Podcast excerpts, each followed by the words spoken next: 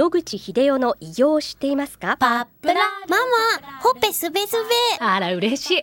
パパも毎日元気で疲れ知らずね。まあな。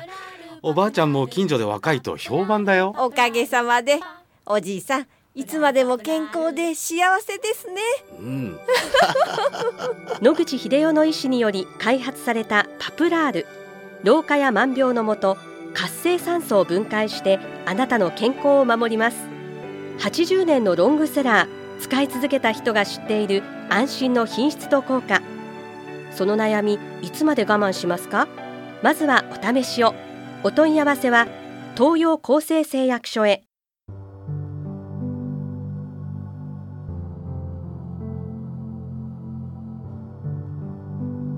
白川先生おはようございますはい、おはようございます。今週もどうぞよろしくお願いいたはい、よろします、しくお願いします。今週は白川先生の夢のお話を伺いたいと思います。ははは以前ですね、はい放送の中で先生は学校を作ることが。夢とおっしゃっていましたが、はいはい詳しくお聞かせください。私が35年近く医者をやってきた中で、いろいろ獲得してきたことがあるわけですね。それが次の世代にいかに受け継がれるかということが重要だと思います。ですので、別に医療の世界だけじゃないですけど、何でも物事を次の世代にきちっと伝えると、失敗した歴史いっぱいあるわけです。それを子孫に伝えて、同じ失敗を繰り返さないようにするっていうのが、歴史から学ぶ教訓だと言われてます。ですので、これ広い意味で教育ですね。それと同じように医療もうまくいかない治療があったと、それを新しい治療が治した。ではどうしてやったかというような考え方ですね。それを次の世代に伝えていくということが、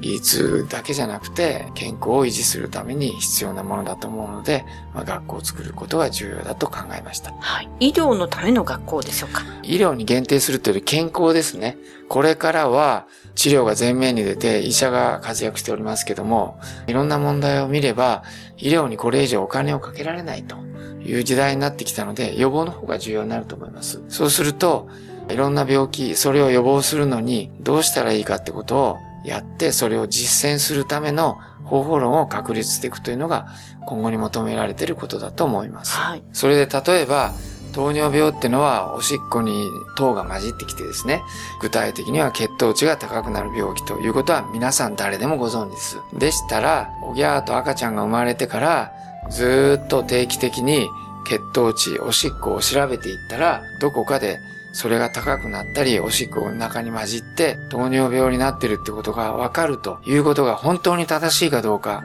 誰も知りません。そういう研究がなされていないからです。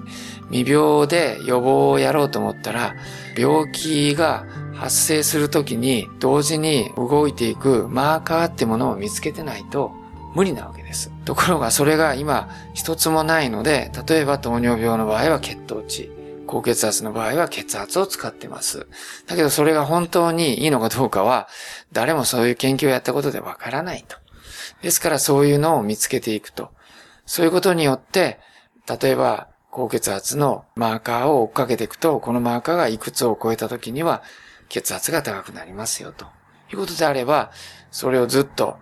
測っていけばいいわけですね。そのことによって予防できる。そういうことを研究、教育、あるいは一般国民に啓蒙していくっていう、そういう学校が必要だと思います。はい。えー先生、こういった学校は日本でしょうか？世界中でしょうか？もちろん、日本人の健康だけの問題に関わらず、全世界に共通の問題になりますので、別に日本でなくてもいいというのは私の本音ですけどもね。しかしながら、いきなり外国に行って、こういう学校を作りましょうと言っても、実績がない人間の言うことを聞いてくれませんので、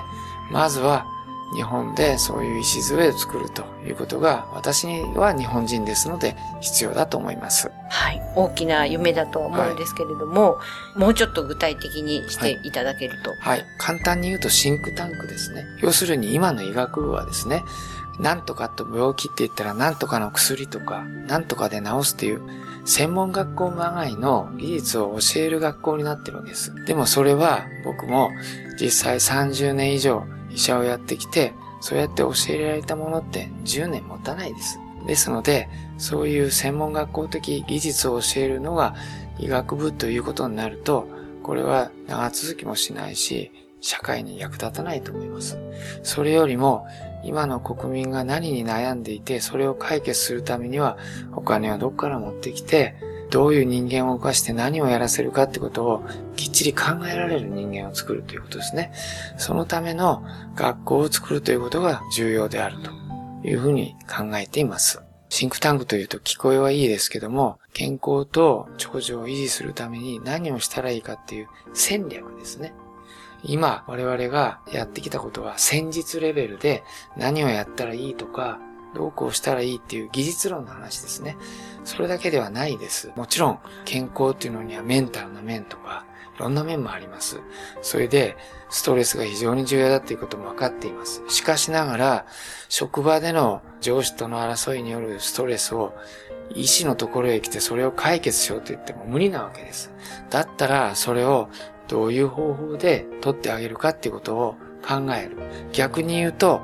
方法としては、医師に患者さんがそういう風になってるってことであれば、それをやめさせる権限を持たせるというところまでやっていいのかどうかと。でそういうことをすると、もし問題点が起こるとしたらどういうことで、それを最小限に防ぐためにはどうしたらいいかとか、そういうことがディスカッションされるようなのが本当の意味での学校の存在する意味だと思っています。今、患者さんが訴えられていることは、お医者さんは自自分の意見を聞いてくれない。あるいは、ホスピスに行かれた患者さんも、本来ホスピスっていうのはですね、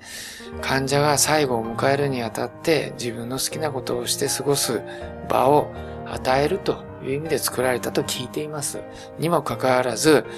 患者さんはホスピスに非常な不満を持っています。自分のやりたいことができないと